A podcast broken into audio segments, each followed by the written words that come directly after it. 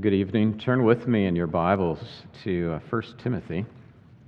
We're going to be reading 1 Timothy chapter 3, beginning at verse uh, 16, and then reading through chapter 4, verse 10. It's a passage we're going to be looking at tonight under the theme of the mystery and the pursuit of godliness. Beginning at 1 Timothy chapter 3, verse 16. Hear now the word of our God, which is living and powerful. Great indeed, we confess, is the mystery of godliness. He was manifested in the flesh, vindicated by the Spirit, seen by angels, proclaimed among the nations, believed on in the world, taken up in glory.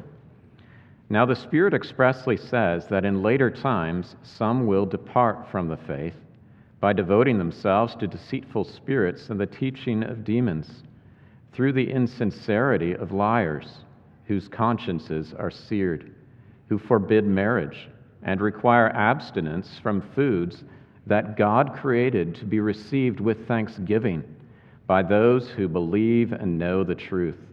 For everything created by God is good, and nothing is to be rejected if it is received with thanksgiving for it is made holy by the word of God and prayer. If you put these things before the brothers, you will be a good servant of Christ Jesus, being trained in the words of the faith and of the good doctrine that you have followed. Have nothing to do with irreverent, silly myths. Rather, train yourself for godliness. For while bodily training is of some value, godliness is of value in every way, as it holds promise for the present life and also for the life to come. This saying is trustworthy and deserving of full acceptance. For to this end we toil and strive, because we have our hope set on the living God, who is the Savior of all people, especially of those who believe. Let's pray together again and ask God's blessing on His word. The Lord our God, we have read your word. Uh, we know that you are the one uh, who looks down upon us and sees us gathered here in worship. And we do ask that you would bless this, your word, by your Spirit uh, to all of us. Lord, teach us your ways and give us hearts that are united together in love for you and a desire to pursue godliness to your glory. In Jesus' name, amen. I don't know if you've ever thought about or felt the weight of the impossibility of godliness. I know years ago we were in a church as a family that was in an inner city in Indiana. And there were men who would regularly come to the church through the ministry of some of the deacons from a rescue mission. And I remember one of the men who was a prostitute and a drug addict saying, You know, we're just not like you people. These people here are good. We're not good. And of course, it's true that all the people gathered there were sinners, but, but he saw and felt something. There was something there. As we turn to God's Word tonight, uh, to look at the call to godliness, if we would have read through chapter 3, we would see there that uh, the Apostle Paul lays uh, before the church these characteristics, these qualities of character that are to mark elders and deacons. Uh, elders must be men who are above reproach, one woman men, uh, men who are sober minded and self controlled, respectable, hospitable, gentle, managing their households well you know, as we read things like this in, in the Word of God, I think there's a, there's a right sense, just like this man who came to visit the church, that, that we feel a weightiness about this. And, and, and maybe as we feel our own remaining sins in our lives, maybe patterns of sin in our lives, we, we wonder is it possible? Is it possible for someone to be like this? How can someone actually be like this? Well, the Apostle Paul in chapter 3, verse 16, uh, picks up on this. And he says that there is a, there's a real mystery. There's a mystery of godliness.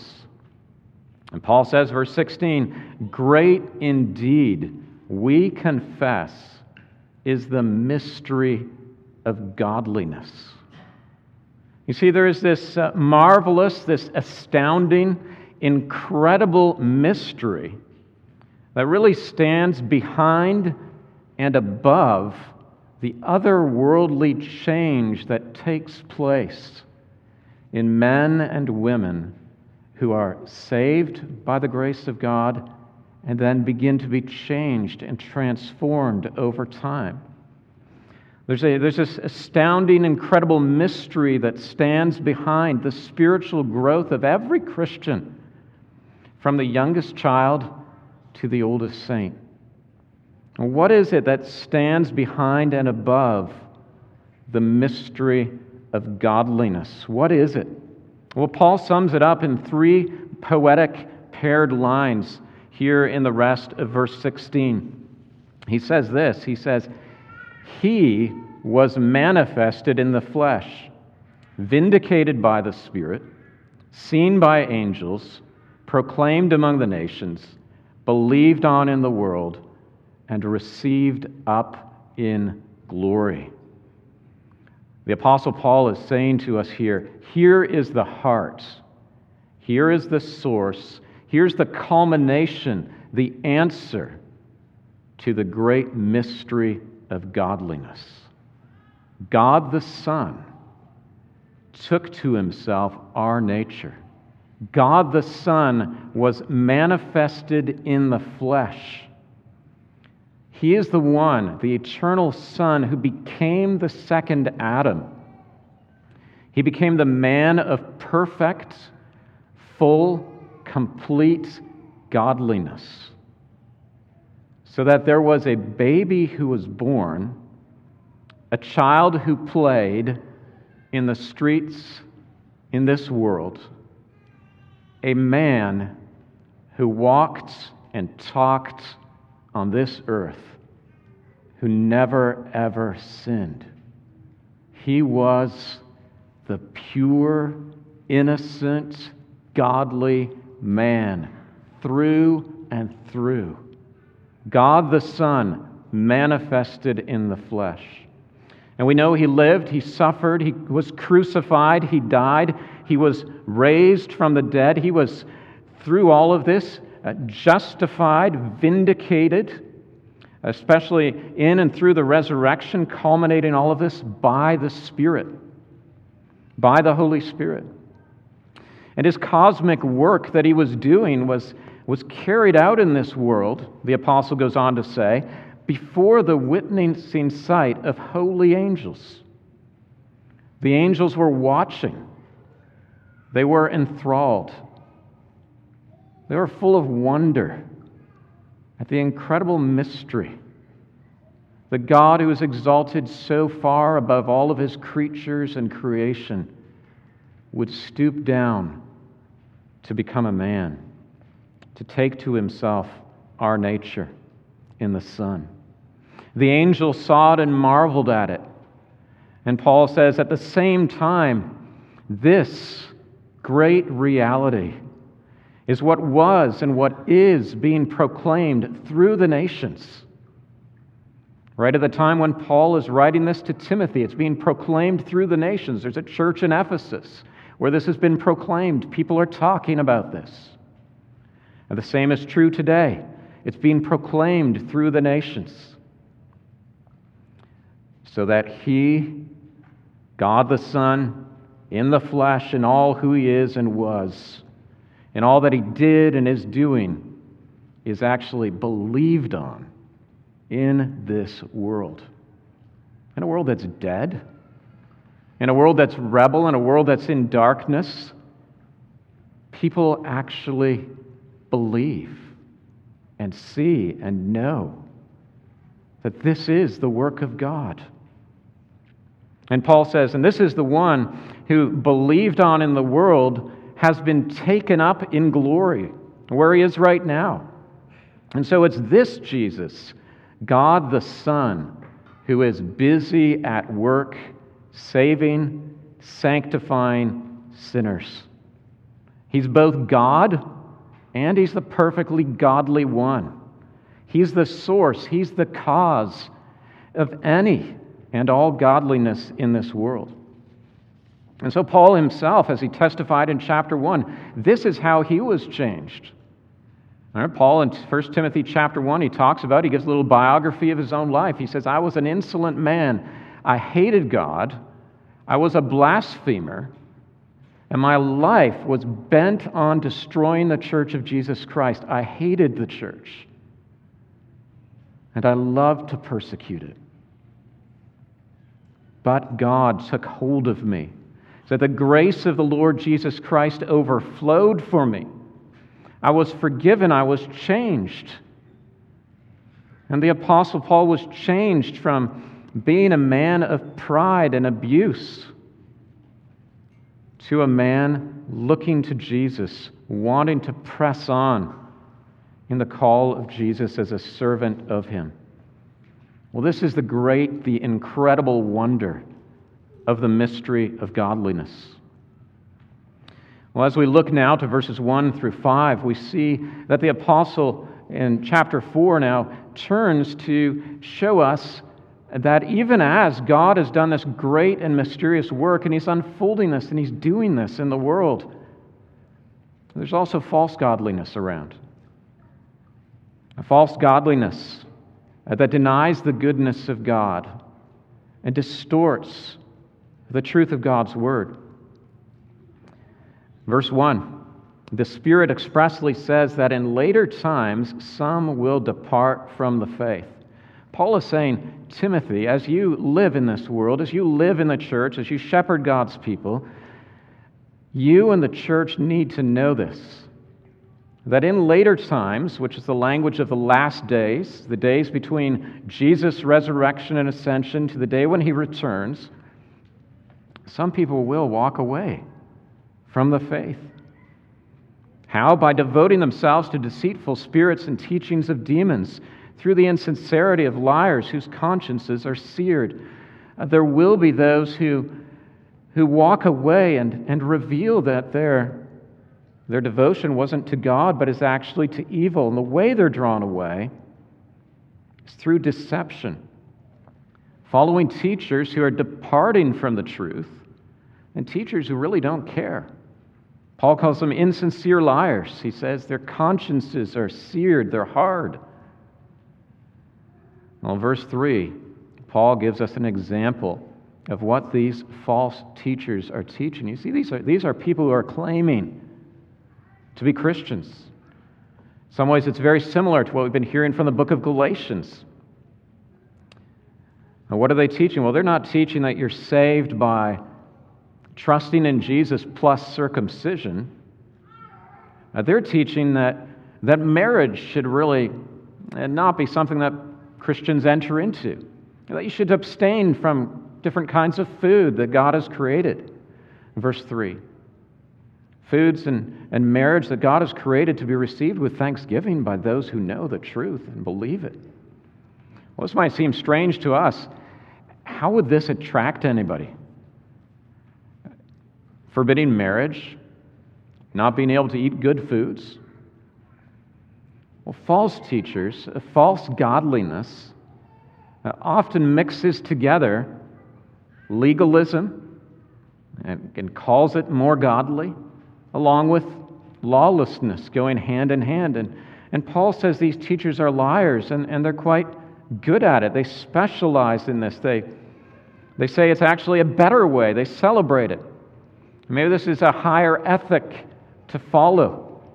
This is a better way to glorify God, and it gives you more pleasure at the same time. In, our, in the life of the church today in America, we have, we have churches that would claim that real godliness uh, maybe requires being vegan or driving an electric car. And that true love, true godly love, at the same time is accepting homosexuality as a behavior and lifestyle and pattern. There are kinds of false godliness that we encounter in our world today. They claim that they have a, a better way, that this is really the way to honor God and to live in this world in love. But as they do, what are they doing? They're, they're actually distorting what godliness is.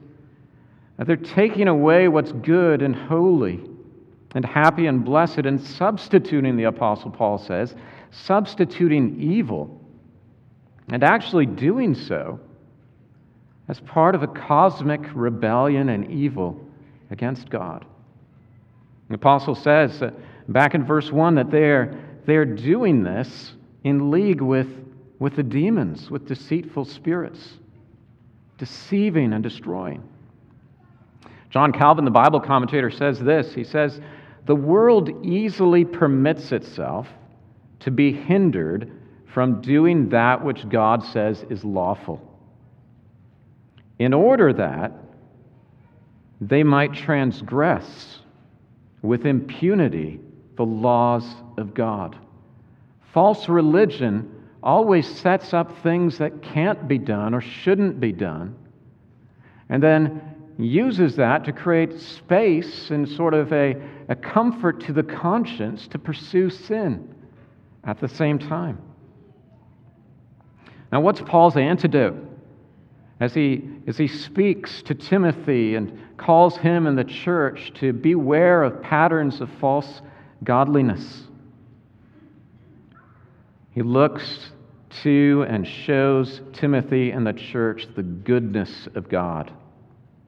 Verse 4 Everything created by God is good, and nothing is to be rejected if it is received with thanksgiving for it is made holy by the word of God and prayer. The Apostle Paul here is directly uh, refuting the forbidding of marriage and the requiring of abstinence from particular foods, this particular kind of legalism. And he says, No, God has given marriage, God has given good foods, He's given meats and vegetables, He's given a whole range of foods out of his goodness to us. It's lavish bounty for us to enjoy. Our God delights to give good gifts to his children. This is written over and over in his word. And so everything that God has created is good. Nothing is to be rejected if it's received with thanksgiving. Now, the apostle's not saying that everything that man has created is good. He's saying that everything that God has created, all of the gifts that He gives in life, everything that He's ordained, everything that He's given us, that He lays out in His Word, as good and holy is to be received with gladness. And how? It's to be received, he says, with thanksgiving, and it's made holy by the Word of God and prayer. I don't know if you've ever thought about it maybe a very common practice in many of our homes as Christians. This practice where people pray before meals. Maybe open the Bible before some of their meals and they read the Word of God. And where did that come from? Is that just a, is it just a Dutch custom? Well, it is in part a, probably a Dutch custom. But we see it around the world. Christians do it all over the place. Where does it come from? One of the places we see it in the Word is right here. This opening the Word, uh, praying, giving thanks to God for the good gifts of food that we enjoy. This is part of the pattern of true godliness, rejoicing in God's goodness, thanking Him for His blessings, for His generous love to us. One of the most powerful answers to the lies of false teaching is the beauty, the joy, the happiness, the goodness of walking in relationship with God and all that He has given to us. Well, now Paul tells Timothy in verse 6, as we see him now transition to call Timothy and the church and us into the pursuit of godliness, He says he's, he's walked through the mystery of godliness and the generous goodness of God. He says, Timothy, this is what you need to tell the church, verse 6. If you put these things before the brothers, you'll be a good servant of Christ Jesus. The apostle goes on to note that there's a connection between what we, what we should be saying and talking about and what we believe and know. You know, if Timothy puts these things before the brothers, he's serving Jesus well. But how is he able to serve Jesus well in what he says, and what he tells the church, and what he tells fellow believers? He's only able to do it as he's being nourished by the Word of God. In order for him to bear fruit in his speech and encouraging believers in what's true godliness and seeing the answer to the mystery of godliness in Christ and seeing the way God in Christ is working out his salvation and it's rippling out into people's lives. So that people who are once hating God are changed and they're saved and they begin to grow in grace. And sin begins to be put to death and changes start to work out in their lives over years and decades. There's this beautiful change that Pastor Dale talked about this morning that starts to happen that we see in each other slowly. Paul says, Timothy, the way you can communicate these things is as you're nourished in the Word. It's because you're, you're being trained in the words of the faith and of the good doctrine that you have followed. You know, being able to communicate this and being trained in the Word, maybe an analogy would be uh, Maybe some of you have worked this past summer at, at teaching a son or a daughter to mow the lawn. Well, how do you do that? Well, you begin by talking to them. And uh, if they listen to what you say and maybe follow your example as you show them, they're trained.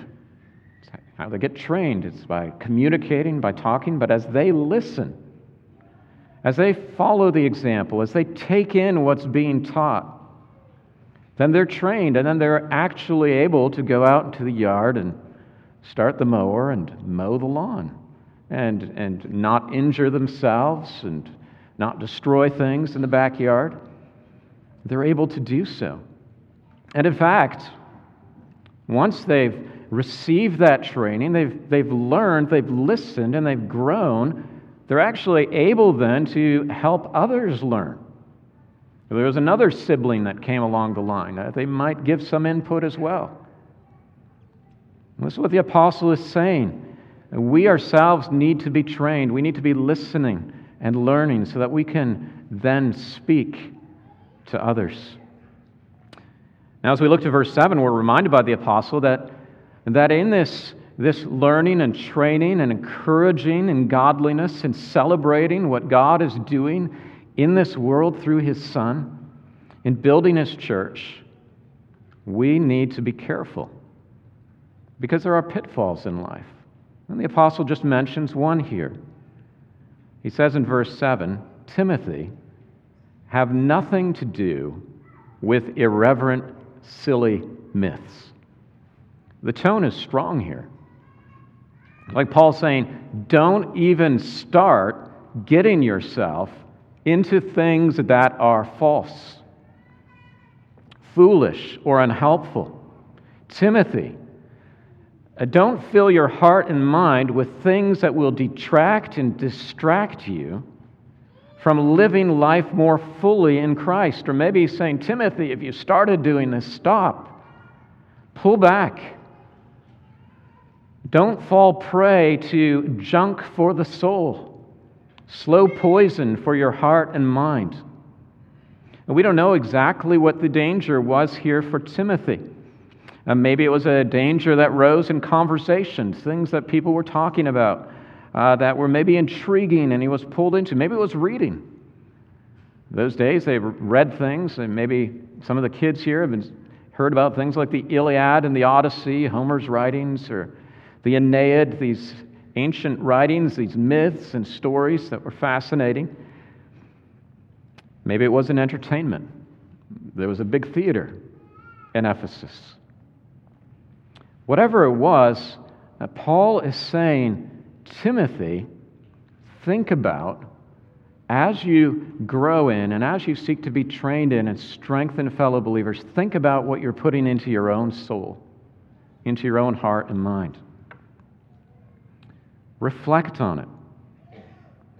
And rather than, verse 7, rather than having your heart and mind filled with these myths, Paul says, train yourself for godliness. Now, certainly, as we look back to verse 6, uh, God gives us an abundance of good gifts to enjoy. Uh, we could think of uh, the many things we can enjoy as we relax, maybe watching some Netflix or Prime. There's so many good and lovely things that we can watch, but there's a lot there too, isn't there, that might fall into this category. What are we filling our hearts and minds with, with our souls with? Is it coherent with the pursuit of godliness? Well, Timothy says, train yourself for godliness. That's the second time he uses this language of training, isn't it? He just spoke to Timothy of being trained in faith and good doctrine in verse 6, and now he brings this together with training for godliness. They go hand in hand. It's the pursuit of godliness. Make sure you are training yourself. And there is really a marvelous flow here where Paul's brought us from the end of chapter 3, the revelation of the mystery of godliness in Jesus, warning against false godliness, and now the call take hold of, actively engage the pursuit of godliness. Brothers and sisters, friends, do you want godliness? Do you want to be more like God in your character? That's what godliness is. To be godly is to be like God in our, in our characters, to be conformed to who He is more and more, and in fellowship with Him more and more? Do you want to be more faithful, more loving, more patient, more righteous? Do you want to be more self controlled? Do you want to be more generous, more just? Do you want to grow in repentance, in faith, in new obedience? Do you want to grow to be more like Jesus? You know, everyone who is born again, everyone who is a Christian, has the beginnings of godliness. There will be a hunger here.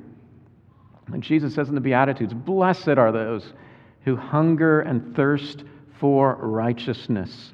There'll be a hunger there, a desire. Every Christian has the beginnings of this, and, and there will be a desire. And one of the encouraging things here is if you look in your life and, and you grieve sin, and you know there's sin in your life that you hate, but you want to grow, there's only one way that it can be there. It's through the mystery of godliness that the apostle has talked about. It's through the work of Jesus Christ by his Spirit applying your word in your heart and life and causing that stirring, causing that desire to be there, to be alive in you, and to start to pull you in those directions. Every Christian has the beginnings of godliness, and every Christian grieves their weakness in it. Well, why, why is this in the Christian? We just mentioned it. It's, it's because, as the Apostle Paul says in 1 Thessalonians 4, it's because this is the will of God, your sanctification. Where God is at work, we want, we start to want His good will. H.B. Charles, a great preacher, puts it this way He says this It is the will of God to have the Spirit of God use the Word of God to make the children of God look like the Son of God. This is God's will by His Word and Spirit to make His children look like His only begotten Son. And this is this glorious mystery. This is why it's actually true. Well, that man who I had conversations with, who came from the rescue mission, who was living in prostitution and drug addiction, when he looked at this church and he said, These people are good. Well, we'd all have to say, well, you, you don't maybe understand, we're sinners. We are sinners who desperately need the grace of God. But he was right in seeing that there was actually some goodness there, supernaturally, by the grace of God. And isn't that maybe a story of some of our lives? I can remember as a teenager, all my friends in public school, playing soccer with them, all of my buddies, none of them Christians. And what did I see in the church youth group and youth that took me under their wing when I was under the fringe? I saw people who had love and kindness and something about them that I did not have, that my friends did not have in school. There was a marked difference. There was a goodness there. And that goodness came through the Lord Jesus Christ at work. And so, this is what Jesus, through his apostle, is encouraging Timothy and us brothers, sisters. Jesus has saved you, brought you to himself, and you have things to do now that you're born again. Now that you're being trained under and nourished by my word, now train yourself for godliness. Take hold of this and lean into it and go with it. And he gives us some great reasons why. Verse 8, he says, Bodily training is of some value, godliness is of value in every way, as it holds promise for the present life and for the life to come. Paul's use of language here is athletic. He compares training for godliness to physical training and exercise. I think we all know that physical training, stewarding our bodies, has value. Uh, perhaps you felt that during COVID lockdowns, or if just, if you spend a lot of time just sitting down, not exercising, not moving around, you start to feel sluggish. You don't feel well. But if you get out and you start to exercise, you, you work with your body, you feel the value of bodily training, of bodily exercise. And Paul says we know that. We can feel it, we can experience it. And Paul says training in godliness is far better. To move your soul to grow out of sluggishness, to begin to exercise, has value in every way, right now and forever. So, how can we train ourselves for godliness? Well, first, we need to begin, we need to start, and we need to keep going in training for godliness by always understanding the mystery of godliness. You and I cannot be godly on our own.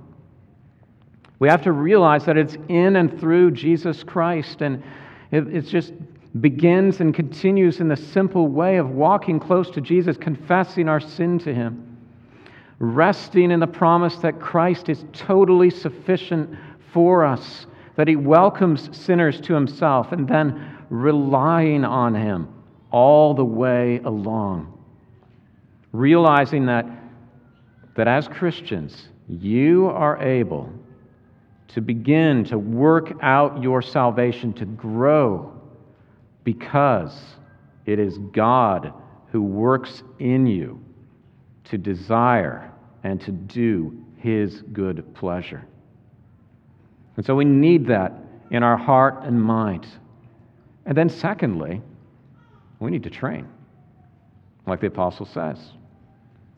And training doesn't just happen by accident. If you think of it, athletic training, it takes some intentionality. And this is where studying this passage myself, and I think probably many of us, could maybe grow somewhat. And just thinking about and being a bit more intentional. Uh, going to work using the ordinary means of grace. And, and by God's grace, I think many of us here tonight are doing this. We're here tonight worshiping on a Sunday night. We're here to hear the word of God. And those are the things that God uses. Those are the things that help us. We actually exercise our souls by coming to worship and participating in worship. That's part of the training. Reading your Bible, studying the Word, fellowshipping with Christians. You know, it could be as simple as this thinking about this, training for godliness, and going into this week and saying, you know what? I've got a lunch break every day. I'm going to train for godliness, just using the ordinary things God's given His Word and Spirit, and prayer. I'm going to read my Bible on my phone for a few minutes at the beginning of lunch every day. I'm just going to commit to that and pray.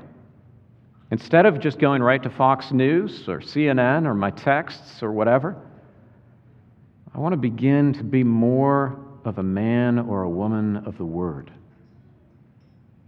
I'm going to pursue that.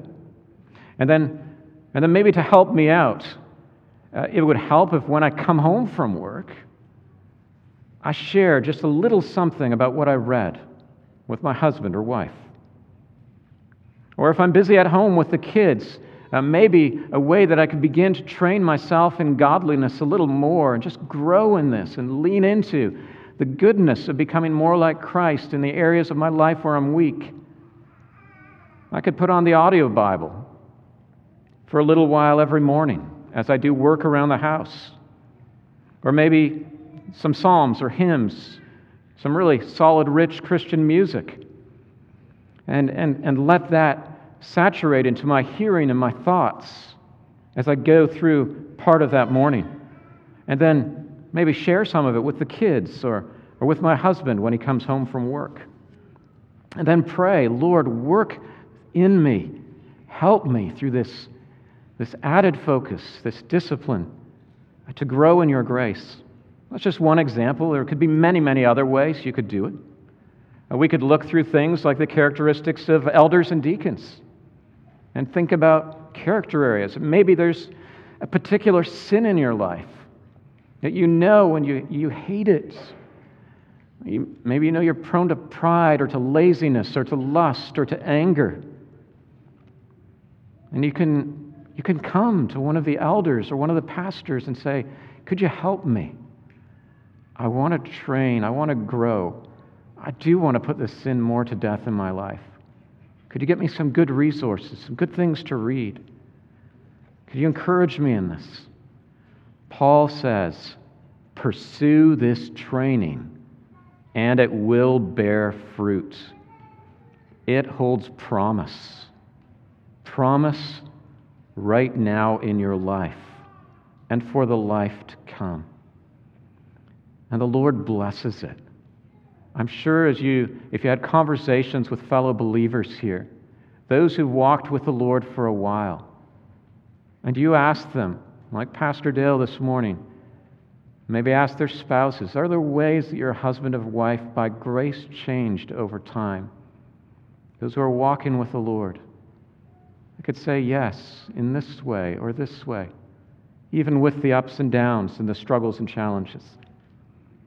Paul says, verse 9, this saying is trustworthy and it's deserving of full acceptance. This, training yourself for godliness, is something to hold on to, to make a core part of your life.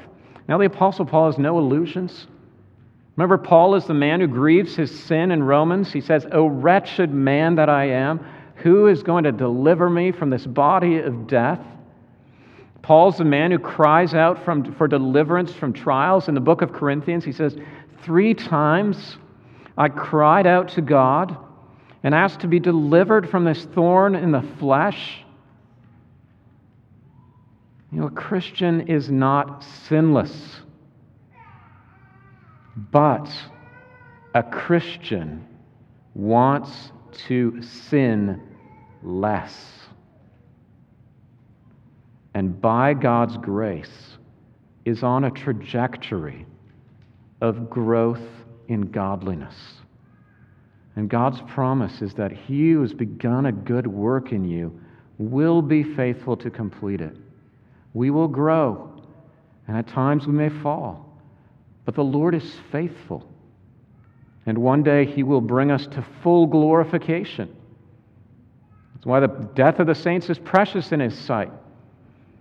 At that moment, we'll be made perfectly holy, and all the wars will be done. We will enter into the blessedness of the rest that the saints enjoy in heaven.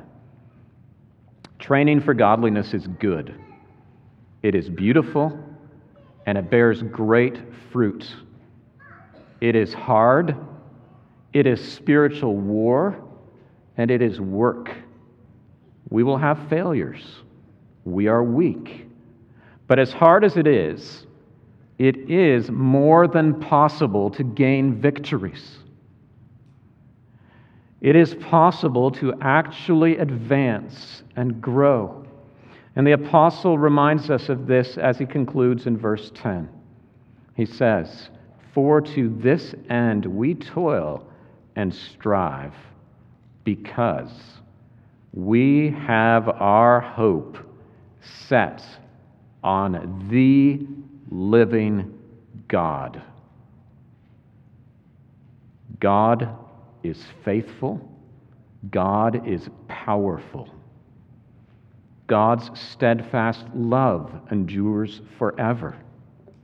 Paul says, We work at this because we have hope. And our hope is in God and in Jesus Christ. Think of what he says in Romans. And if God is for us, who can stand against us? Calls us to war, and it will be war, but we will be fighting the good fight of faith. In Isaiah, the Lord says this Listen to me You've been born by me from before your birth. I carried you from the womb. And even to your old age, I am He. And to your gray hairs, I will carry you. I've made you, I will bury, bear you, I will carry, and I will save. Later in Isaiah 51, he says this Listen to me, you who pursue righteousness, you who seek the Lord, I comfort Zion. I make her wilderness like Eden. I make her desert like the garden of the Lord. Joy and gladness will be found in her, thanksgiving and the voice of song. God, your Savior, is the one who says in His Word, Open your mouth wide, and I will fill it. The apostle tells us He is the only Savior, and He is the Savior of everyone who believes. Amen. Amen. Let's pray to Him. O Lord our God, we thank you that the mystery of godliness is something that you have revealed. Now, how we thank you that you are the one who is in the business of making sinners like us, Lord, with all our shame and guilt, all of our evil, into those who are not only cleansed and washed and forgiven through your dear Son, but then also ones who by your mysterious grace at work in us begin to grow. Lord, help us to enter into what you call us into. Help us, Lord, to pursue this. Lord, help us, we pray, to to grow in training ourselves for godliness. We confess, Lord, we are not good at this, but Lord, we want to be better. We want to love you better. Lord, we want our sin to diminish. We want uh, your generosity and goodness and kindness and holiness and everything good to overflow more in our lives. Lord, we pray that you would do this and that you would help us to fight this good fight of faith, looking to you. You are our great Savior. How we thank you for that. In Jesus' name, amen.